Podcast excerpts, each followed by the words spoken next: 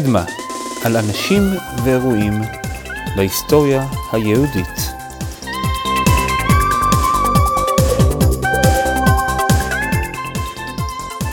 פרק 8 לאן נעלמו עשרת השבטים? שלום וברוכים הבאים לקדמה. אני נועם אשכולי. בואו ניסע בזמן אל סביבות שנת 890. המקום הוא קירואן, הקהילה החשובה והחדשה בתוניס. הגענו אל אחד המרכזים הכלכליים והתרבותיים הבולטים בצפון אפריקה. המקום פורח בזכות היותו על הדרך בין המרכז המוסלמי במזרח, בבבל, לבין ספרד המוסלמית אה, שצומחת. הקהילה היהודית כאן עוד תצמיח חכמים גדולים כמו רבנו חשאל, חושיאל ובנו רבנו חננאל, הזכרנו אותם בפרק על תור הזהב בספרד. אחר כך במאה ה-11 התפרסם, התפרסם כאן גם הריף, רבנו יצחק אלפסי. הוא יתמצת את ההלכות מתוך הגמרא ויתחיל למעשה את מה שאנחנו קוראים לו תקופת הראשונים. אבל במאה התשיעית, שאנחנו מדברים עליה, הקהילה נסמכת על ישיבות הגאונים בבבל. היהודים גרים בשכונה נפרדת. חיי הקהילה מתנהלים על מי מנוחות. קשר הדוק לישיבות הגאונים בבבל. יום אחד מגיע למקום עוד סוחר, נוסע יהודי, כמו רבים אחרים. אבל הנושא הזה גורם לקהילה להפתעה וגם למבוכה רבה. הוא מציג את עצמו בתור אלדד בן מחלי. טוב, אלדד זה לא שם מאוד נפוץ, מאז אה, אלדד ומידד שהתנבאו במדבר, אבל לא זאת ההפתעה. הוא אומר שהוא משבט דן. אחד מעשרת השבטים שנעלמו. והוא מגיע מממלכה יהודית עצמאית באפריקה, מארץ החבילה, ושם, חוץ משבט דן, גרים גם שבטי נפתלי, גד ואשר. אלדד הדני. האם הוא דיבר אמת? למה זה היה כל כך מפתיע? ממתי עשרת השבטים נעלמו? בואו אחריי ננסה לפתור תעלומה בת 2,500 שנה.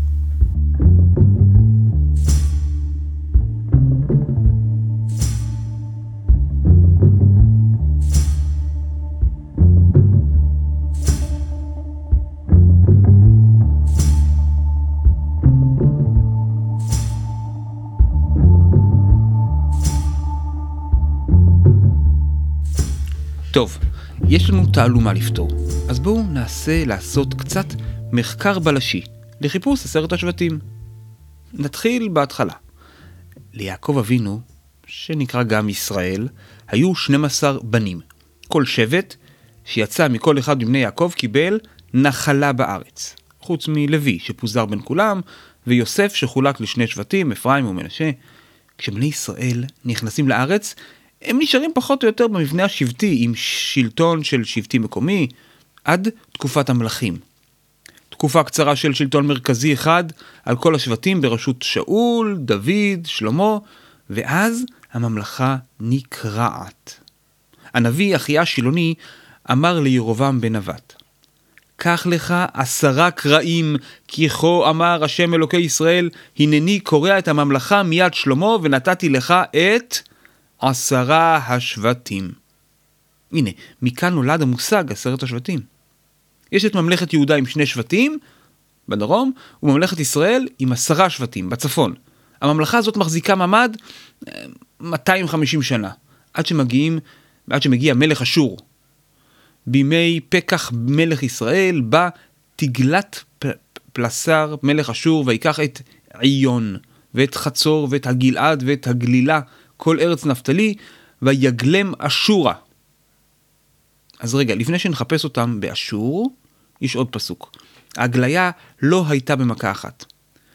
בשנת התשיעית להושע, לחד מלך אשור את שומרון, ויגל את ישראל אשורה, וישב אותם בכלך ובחבור, נהר גוזן וערי מדי. בצורה דומה. הנה עוד פסוק מספר דברי הימים. ספר דברי הימים נכתב בתחילת בית שני. ויגלם לראובני ולגדי ולחצי שבט המנשה ויביאם לכלך וחבור והרה ונהר גוזן עד היום הזה. טוב, אז יש רשימת מקומות שאפשר להתחיל לחפש. וכלומר, בתחילת בית שני, שזה עד היום הזה, הם לכאורה עדיין שם. מצאנו רמזים. חלך זה באשור צפונית לנינווה, לרגלי הרי הזגרוס, בגבול בין סוריה לטורקיה. חבור זה, זה האזור של היובל הגדול של נהר הפרת, היום זה בסוריה. ואיזה מקום היה לנו עוד? נהר גוזן. נהר גוזן, לזה היו הרבה ניסיונות זיהוי. התלמוד הבבלי מזהה את זה בגנזק. זה נמצא באיראן של היום. היו גם שניסו להצמיד את זה לגנגס בהודו. ויש, יש שזיהו שזה נהר הסמבטיון האגדי. שלנו זה קצת פחות עוזר, לא מצאתי נהר סמבטיון בגוגל מפס. נחזור לסמבטיון עוד מעט. בואו בוא נמשיך בחיפוש. ונעזר בעוד ספר, אחד מהספרים החיצוניים שלא התקבל לתנ"ך. הוא כנראה נכתב אחרי חורבן בית שני, ספר בשם חזון עזרא. המקור העברי שלו לא השתמר לנו, אז הנה פסקה מתורגמת מלטינית. עשרת השבטים הם אשר גלו מארצם בימי הושע, המלך אשר הוליך אותם, של מנסר מלך בני אשור בשבי, ויעבירם אל עבר הנהר, ויעברו אל ארץ אחרת. ואל הארץ ההיא רב הדרך מהלך שנה וחצי, והארץ ההיא ארץ אחרת תיקרא. קיבלנו פה מספר חזון עזרא מידע חדש. מסוף בית שני, 500 שנה אחרי גלות עשרת השבטים, אומרים לנו שהם לא נשארו בעבר הנהר, אלא המשיכו הלאה. הליכה של שנה וחצי לארץ אחרת. לאן? איפה יש ארץ שנקראת ארץ אחרת? טוב, אנחנו לא יודעים מה היה הביטוי המקורי בעברית. ארץ אחרת זה תרגום מלטינית של ארזרט, או ארזף בתרגום הסורי. בתרגום מילולי זה סוף העולם. איפה סוף העולם? ההיסטוריון היהודי-גרמני בן המאה ה-19, מאיר קייזרלינג, ציין בספר שלו על כריסטופר קולומבוס, שקולומבוס קרא לארץ שגילה ארזרט. אז אולי עשרת השבטים באמריקה? כבר בתקופת התלמוד, במאה השלישית-רביעית, השאלה איפה עשרת השבטים הייתה תעלומה. בתלמוד הבבלי אמרו, להיכא אגלי להו, זאת אומרת לאן יגלו אותם, מר זוטרא אמר לאפריקי, ורבי חנין אמר להרי סלוג.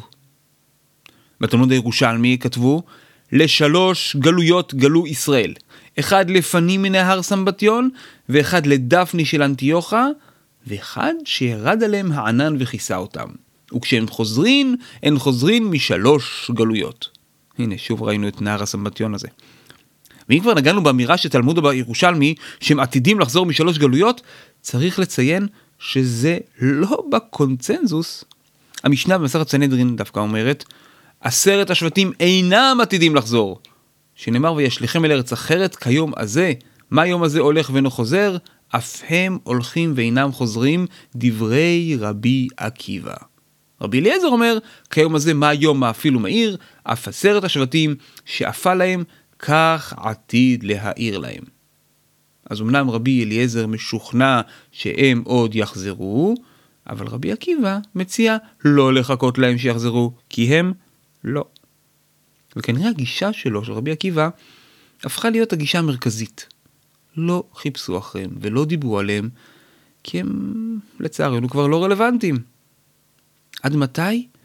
עד המאה התשיעית, ועד האיש המסתורי שאיתו פתחנו, אלדד הדני.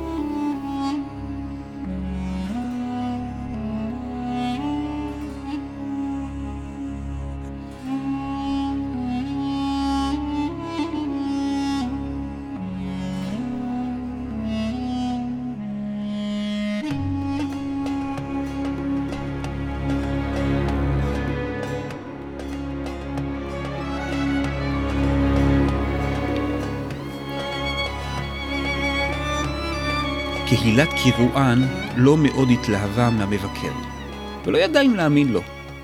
הוא סיפר להם שהוא מגיע מממלכה יהודית משגשגת מעבר לנהר הסמבטיון. ממלכה עם עוצמה צבאית, עם בתי דין יהודים, בלי מחלוקות בהלכה. הוא דיבר עברית, אבל הכניס לתוכה מילים לא מוכרות. הקהילה בוחנת אותו שוב ושוב, לראות אם הוא עקבי במילים, או שהוא מקשקש סתם. את מבחן העקביות לפחות הוא עבר. הוא מספר להם על מנהגים הלכתיים שונים ממה שהם הכירו. וזה, זה כבר הלחיץ את הקהילה. במיוחד בנושאים שקשורים לשחיטה וכשרות. מישהו מערער על מנהגי ההלכה? לא הסיפור על ממלכה עצמאית, ולא תיאור העוצמה הצבאית, ולא פתרון לחידה של 1500 שנה, כל זה לא מרגש אותם. רק הניואנסים ההלכתיים. ואולי, אולי זה גם גרם לחשד שהוא מתחזה. הם כותבים מכתב דחוף לישיבות בבל, אל הגאון צמח בן חיים, ראש ישיבת סורה. איך להתייחס אל המבקר המפתיע? הנה קטע קצר. נודיע לאדוננו כי נתארח בינינו אדם אחד ושמו אלדד הדני משבט דן. וסיפר לנו כי ארבעה שבטים הם במקום אחד, דן, נפתלי, גד ואשר. שם המקום חבילה הקדומה, אשר שם הזהב. ויש להם שופט עבדון שמו, ודנים בארבע מיטות בדין, ויושבים באוהלים, ונוסעים וחונים מכל למקום, ונלחמים מחמשת מלכי כוש, ומהלך ארצם שבעה חודשים. יש להם המקרא כולו, ואין קוראים מגילה ממעשה אסתר, כי לא היו באותו הנס, ולא מגילת איכה, כדי לא לשבר את ליבם, וכל תלמוד שלהם אין שם שום חכם, אלא אמר יהושע מפי משה מפי הגבורה. כלומר, אין תורה שבעל פה, ויש להם רק תנ"ך רק עד חורבן בית ראשון. הם גם כותבים לו במכתב על מה שאלדד סיפר להם על נהר הסמבטיון. שאחרי שאבותיהם של עשרת השבטים היו באשור, הם הגיעו באופן פלאי לחבילה באפריקה. ואז, והסב להם את הנהר שגולל אבנים וחול במקום שלא היה שם נהר מעולם, והנהר ההוא עדיין גולל אבנים וחול בלי מים, ברעש גדול וקול גדול, שאלמלא היה פוגע בהר של ברזל היה מנפצו, והנהר גולל כל שבע, ששת ימי השבוע אבנים וחול בלי מים, ובשבת נח. ובשעה שיעריב יום השישי בין השמשות, תרד עליו ענן. ואין אדם יכול ליגש אליו עד מוצאי שבת. והוא ששמו סמבטיון, ואנו קוראים לו סבתינו. מזכיר לכם את המילה שבת? כאן זה המקור כנראה לאגדה של הסמבטיון, אבל הנהר מוזכר קודם, גם בספרות הרומית במאה הראשונה לספירה, בצורה קצת שונה מהמדרש. חוקר הטבע הרומי פיליניוס הזקן מספר על נהר באזור ארץ ישראל, ביהודה יש נהר שיבש בכל יום שבת. יוספוס פלביוס כותב שטיטוס ראה בסוריה נהר בשם סבתיקוס, אבל הוא פועל הפוך. ובדרך עברו ראה טיטוס נהר אחד, אשר שווה הדבר להגיד תכונתו, הוא נמצא בדרך בין ערקה אשר במלכות אגריפס ובין רפנאה, ויש לו תכונה נפלאה, הוא מלא מים בעת שוטפו, ואינו מפגר בזרמו. אחרי כן הוא נעלם שישה ימים רצופים לכל אורכו עד מקורותיו, ושטחו נראה יבש כולו, אולם ביום השביעי הוא שולח את מימיו עוד הפעם, כאילו לא חלה בו כל תמורה, ונחקר הדבר, כי את חוקיו אלה שומר הנהר באמונה כל הימים, ועל כן קראו לו נהר השבת, סבתיקוס, על שם היום השביעי הקדוש ליהודים. אז יכול להיות שמכאן התגלגלה האגדה והתגלגל השם לסמבטיון? לי זה נשמע סביר. טוב, נחזור לאלדד ולמכתב שקהילת קירואן שלחו לבבל לרב צמח גאון. הם מקבלים תשובה. אני מקריא מהתשובה שהשתמרה בידינו. בעסק רב, רבי אלדד הדני ששלחתם לפנינו, ואשר שמעתם ממנו, סיפרו לנו חכמים ששמעו מן רבן היצחק בן מר ורבן השמחה שראו אלדד הדני זה והיו תמהים מדבריו. שהיו במקצת נראים כדברי חכמים שלנו, ומקצת היו מופלגים. הוא מפרט ומסביר להם שחלק מהסיפורים של אלדד באמת תואמים למדרשים שיש לנו, אבל חלק לא. נראה שאין לו תשובה חד משמעית אליהם, האם באמת הוא דובר אמת.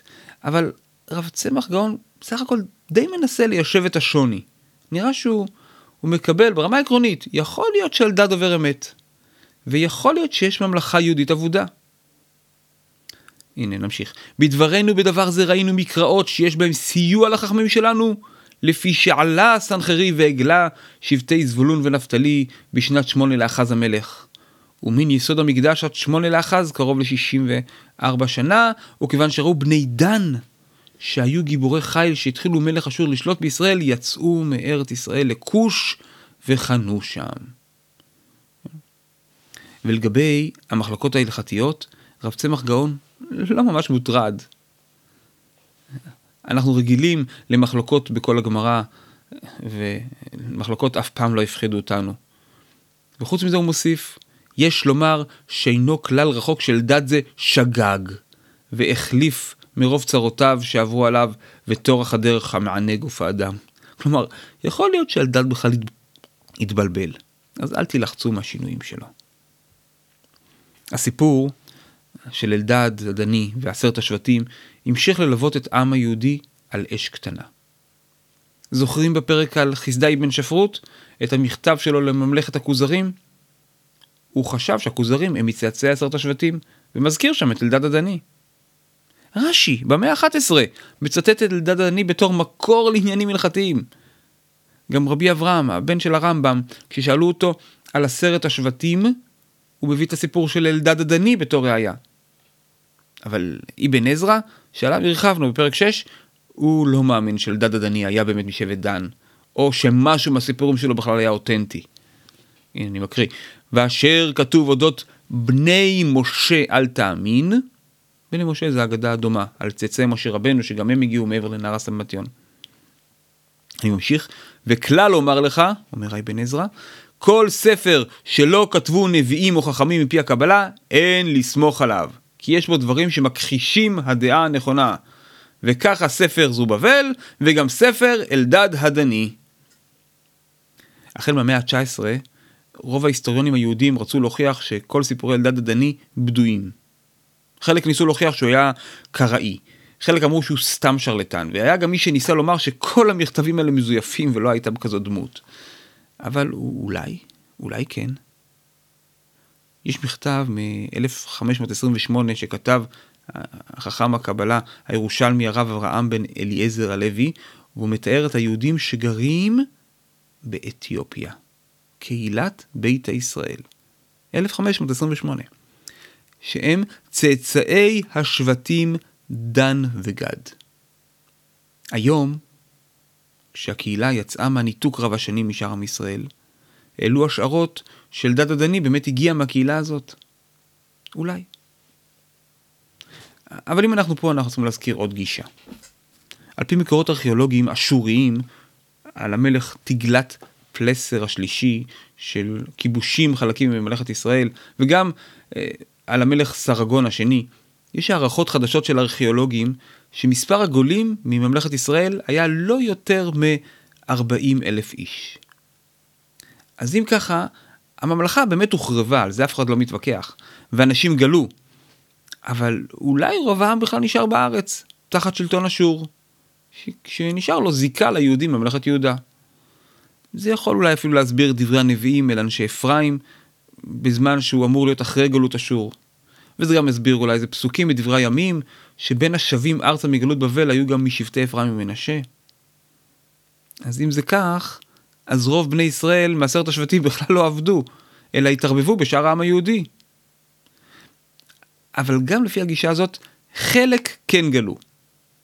ו-40 אלף איש שלפני 2,500 שנה, יכול להיות שכן התרבו מאוד. אז מבחינתנו אפשר להמשיך במסע הגילוי שלנו.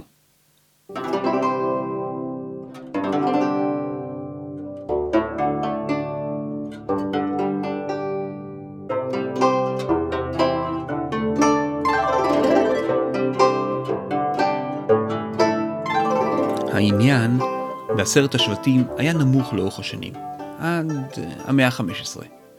אז שוב עלה העניין בעשרת השבטים על סדר היום של החברה היהודית.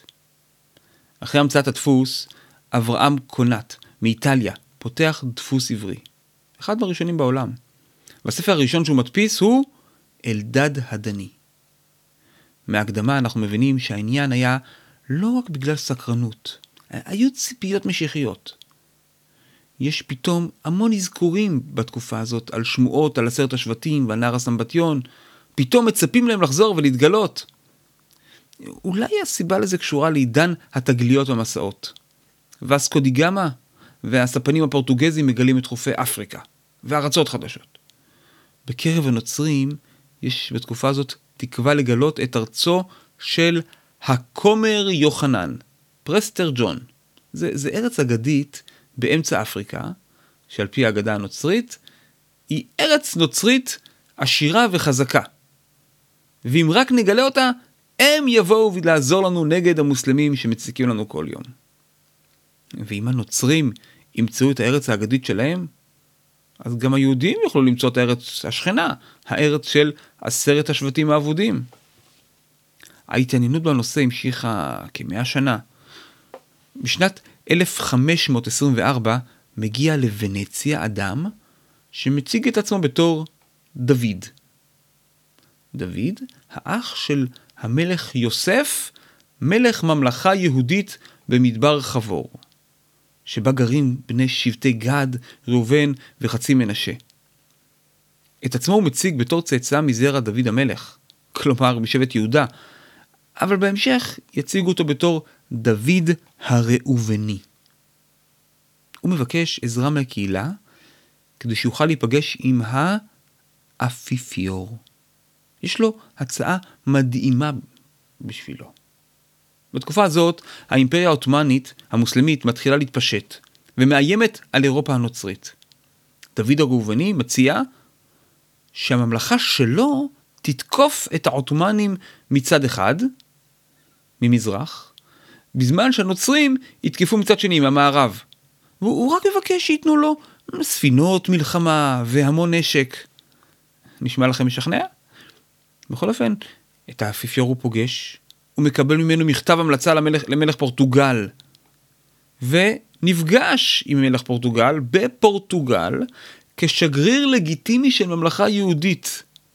פורטוגל שבתקופה הזאת אסור ליהודים להיות בכלל.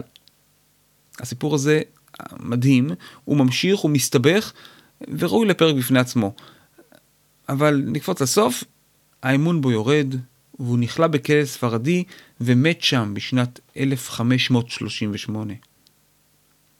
אחרי האכזבה מהסיפור של דוד הראובני, העניין בעשרת השבטים דועך במידת מה. במאה ה-17 הנושא הזה קצת מוזכר כחלק מהתעמולה השבתאית, שתומכי שבתאי צבי שהם אה, תיארו שמשיח השקר, שבתאי צבי, המפקד של עשרת השבטים. מה זה אומר? לא כך ברור. המסעות של גילוי אמריקה עוררו מחדש את הדמיון. בשנת 1652 מגיע אל הרב מנשה בן ישראל, הוא גר באמסטרדם, ספן. ספן שחוזר ממסע לדרום אמריקה. הספן מציג את עצמו בתור בן אנוסים פורטוגזי בשם אנטוניו דה מונטינוס. הוא סיפר לו שהוא ראה בדרום אמריקה מצבה אחת עם נטיות עבריות לא מובנות. הוא סיפר על שבטים באמריקה שלא אכלו בשר חזיר, מלו את עורלתם ושמרו על טהרת המשפחה. הוא אפילו סיפר שעל נהר אחד בערי הקורדליארים נמצאת ממלכה יהודית, ושם הוא פגש אנשים לבנים.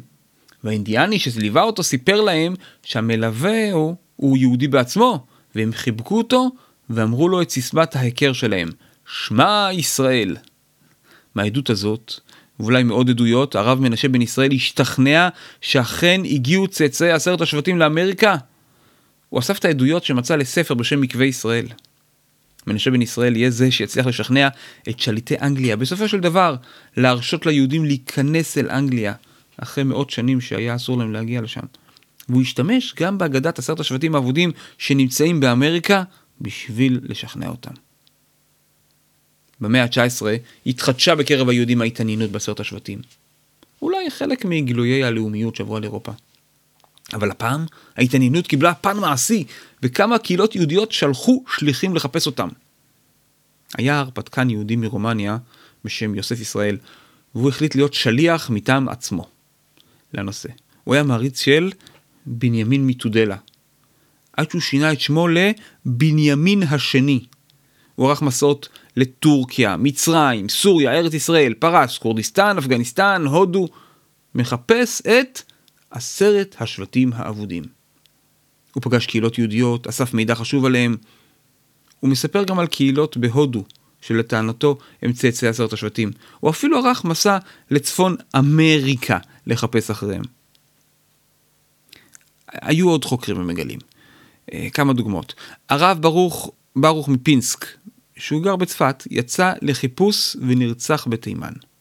יצחק בן בר חיים, ברוך הלוי, יצא מטבריה להודו, בתקווה למצוא את נהר הסמבטיון. יחזקאל אש, רופא מגרמניה, יצא מירושלים בשנת 1848 ונעלם באתיופיה. הרב משה יפה מחברון נעלם במסע השני להודו. אין ספק שהיו סיכונים במסעות האלה.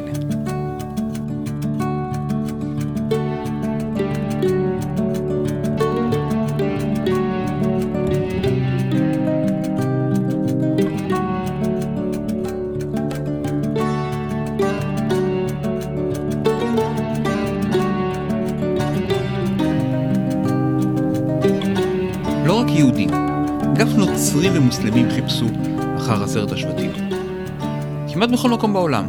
למעשה, הרבה נוסעים, סופרים, מיסיונרים נוצרים הפכו את החיפוש למטרת חייהם. בתקופות שונות, כל מיני שבטים, עממים וקהילות שונות זוהו על ידי אחרים, או אפילו על ידם בדיעבד, כצאצאים אפשריים של עשרת השבטים. מה עדיף להיות? עוד שבט אחד מיני רבים באזור? או צאצאים אבודים של העם הנבחר? איפה למשל? איפה לא? בעיקר ממקומות שלא הכירו יהודים בחיי היומיום. באסיה מצאו בבורמה, קשמיר, סין, יפן. במערב אפריקה, במאלי, בגאנה, בניגריה. באפריקה הדרומית, בזימבבואה, לסוטו, מוזמביק. במזרח אפריקה, באוגנדה, אתיופיה, אריתריאה. באמריקה, באקוודור, קולומביה, ונצואלה. וגם כל מיני שבטים אינדיאנים גם בצפון אמריקה. בדקו אפילו את הקלטים באירופה ואת הילידים של ניו זילנד. רוצים עוד? ב-1649, ג'ון סדלר האנגלי, ובעקבותיו תנועת היזרעאליסטים, טוענים שהאנגלים הם מעשרת השבטים. הוכחה? בריטיש, זה בכלל גלגול של ברית אש. מיסיונרים אמריקאים מצאו בבורמה ב-1814 את שבט הקארן כצאצא לעשרת השבטים על פי כל מיני מנהגים, ומיסיונר סקוטי כותב ב-1937 ששבט הצ'יאנג מין בסין הם צאצאים. יש עוד הרבה דוגמאות, לא ניתן את כולם, אבל הנה אחד חשוב. יש שבט בניגריה, קוראים לו האיגבו. הם טוענים שהם צאצאי שבטי גד, זבולון ומנשה.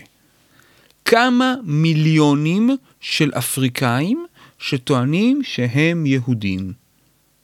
יש בתוכם אפילו קבוצה שעברו גיור אורתודוקסי, והם שומרים שבת וכשרות היום. המלך הגולש שלהם ביקר בארץ לפני כמה שנים. הם, הם לא מבקשים לעלות לארץ, אבל הם רוצים שמדינת ישראל והרבנות תכיר בהם שהם יהודים. רבין, כשהיה ראש ממשלה, שלח צוות של חוקרים לניגריה מטעם המדינה לבדוק האם הם באמת מסורת השבטים. אבל המדינה לא מכירה ביהדות שלהם.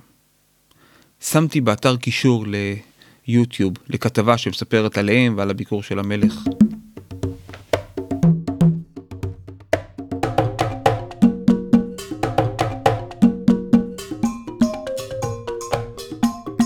להזכיר גם את הקהילה שנקראת בני מנשה.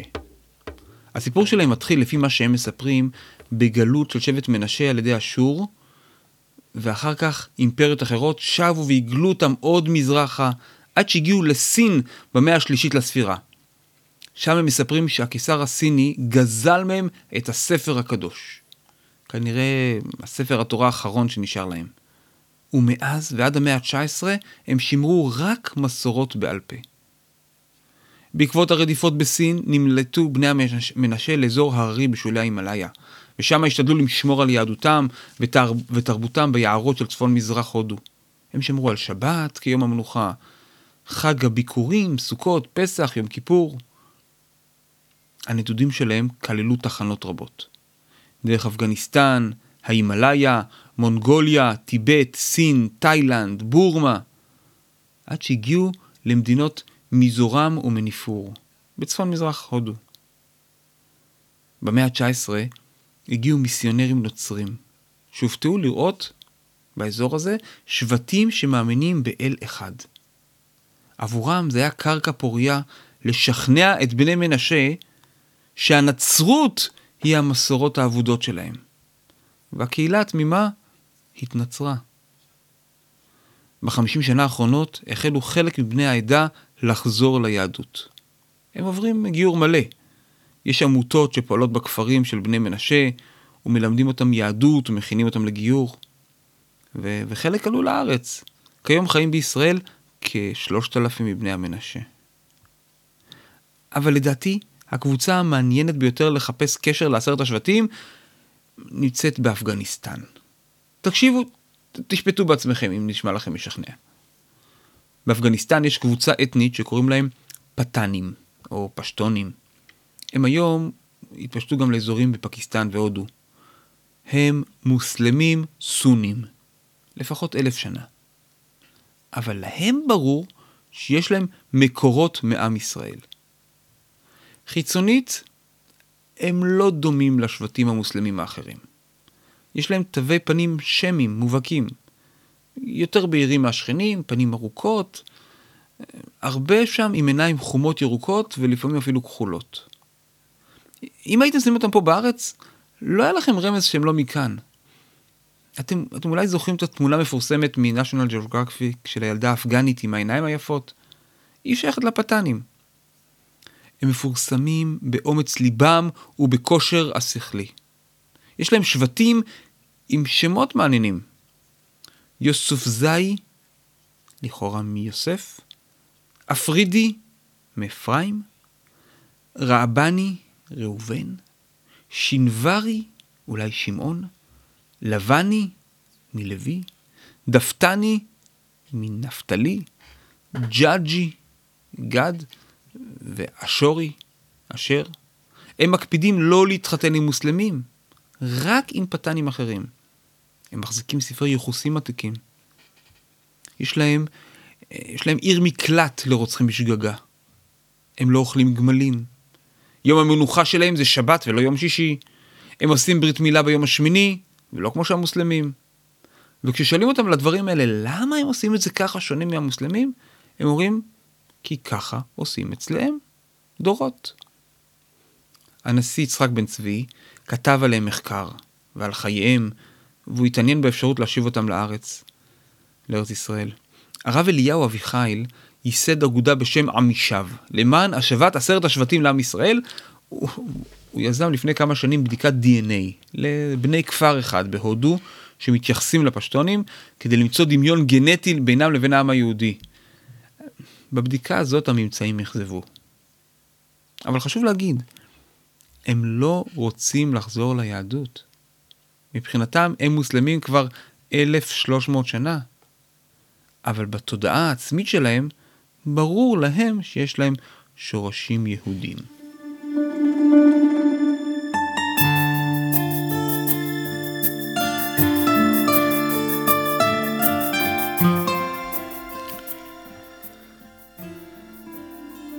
אז עברנו מסע מחקר בלשי מסביב לגלובוס. עדיין יש יותר שאלות מתשובות, אבל בכל אופן זאת התעלומה של אלפי שנים, אז לא נפתר הכל בחצי שעה.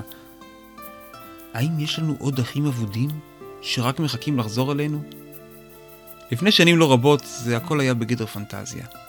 אבל כיום, כשרואים את קהילת ביתא ישראל מאתיופיה, ואת בני מנשה שנמצאים פה, הכל עוד אפשרי.